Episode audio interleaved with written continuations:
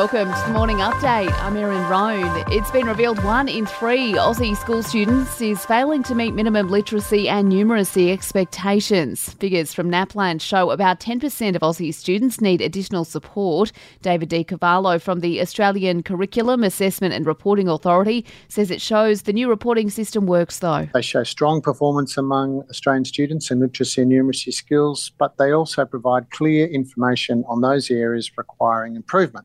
The results clearly identify the areas where we need to focus our efforts. The Prime Minister will announce the date of the voice referendum next week in South Australia. The announcement will mark Anthony Albanese's launch of the formal campaign to last about six weeks.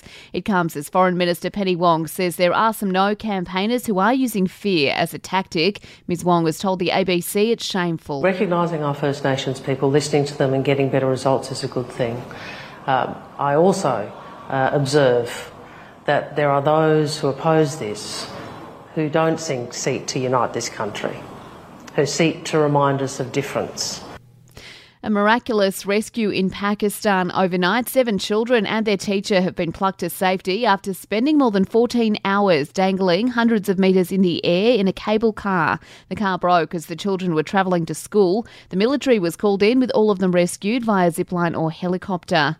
And coffee could be the key to making stronger concrete. Aussie researchers found a way to turn coffee grounds into a substance that can replace the sand in the building material. RMIT University's Dr. Shannon Kilmartin Lynch says it's early days, but the results are impressive. Looking at some durability of the of the concrete itself, the compressive strength and the preliminary results are absolutely excellent. Um, another sort of next to move would definitely be conducting field trials, sort of partnering with local councils and companies to really get the ball moving. Sport and entertainment's up next. To the NRL, Bunny star Latrell Mitchell concedes he has let his club down after being suspended for dangerous contact. He's been sidelined for his side's crucial clash against the Roosters next week. He says it is a huge blow. You know, I've worked really hard to get this stuff out of my game and, and them, you know, them brain snaps. And you know, I've worked really hard to get myself back to playing footy and enjoying it and, you know, getting that, that stuff out of it, the grubby stuff. In the AFL, relief for the Swans with Tom McCartin cleared of rough conduct. And in cricket, Steve Smith has revealed he battled with tendon damage in the final three matches of the Ashes series.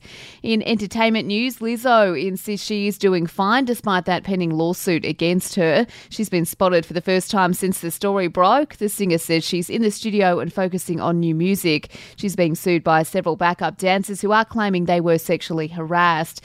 And we'll be seeing a lot more of Carrie Bradshaw and her pal and Just Like That has been renewed for season three on HBO Max. The announcement coming on the eve of the final episode of season two, which will feature a cameo by Kim Cattrall. And that's the latest from the Nova Podcasts team. We'll see you later on for another episode of The Update.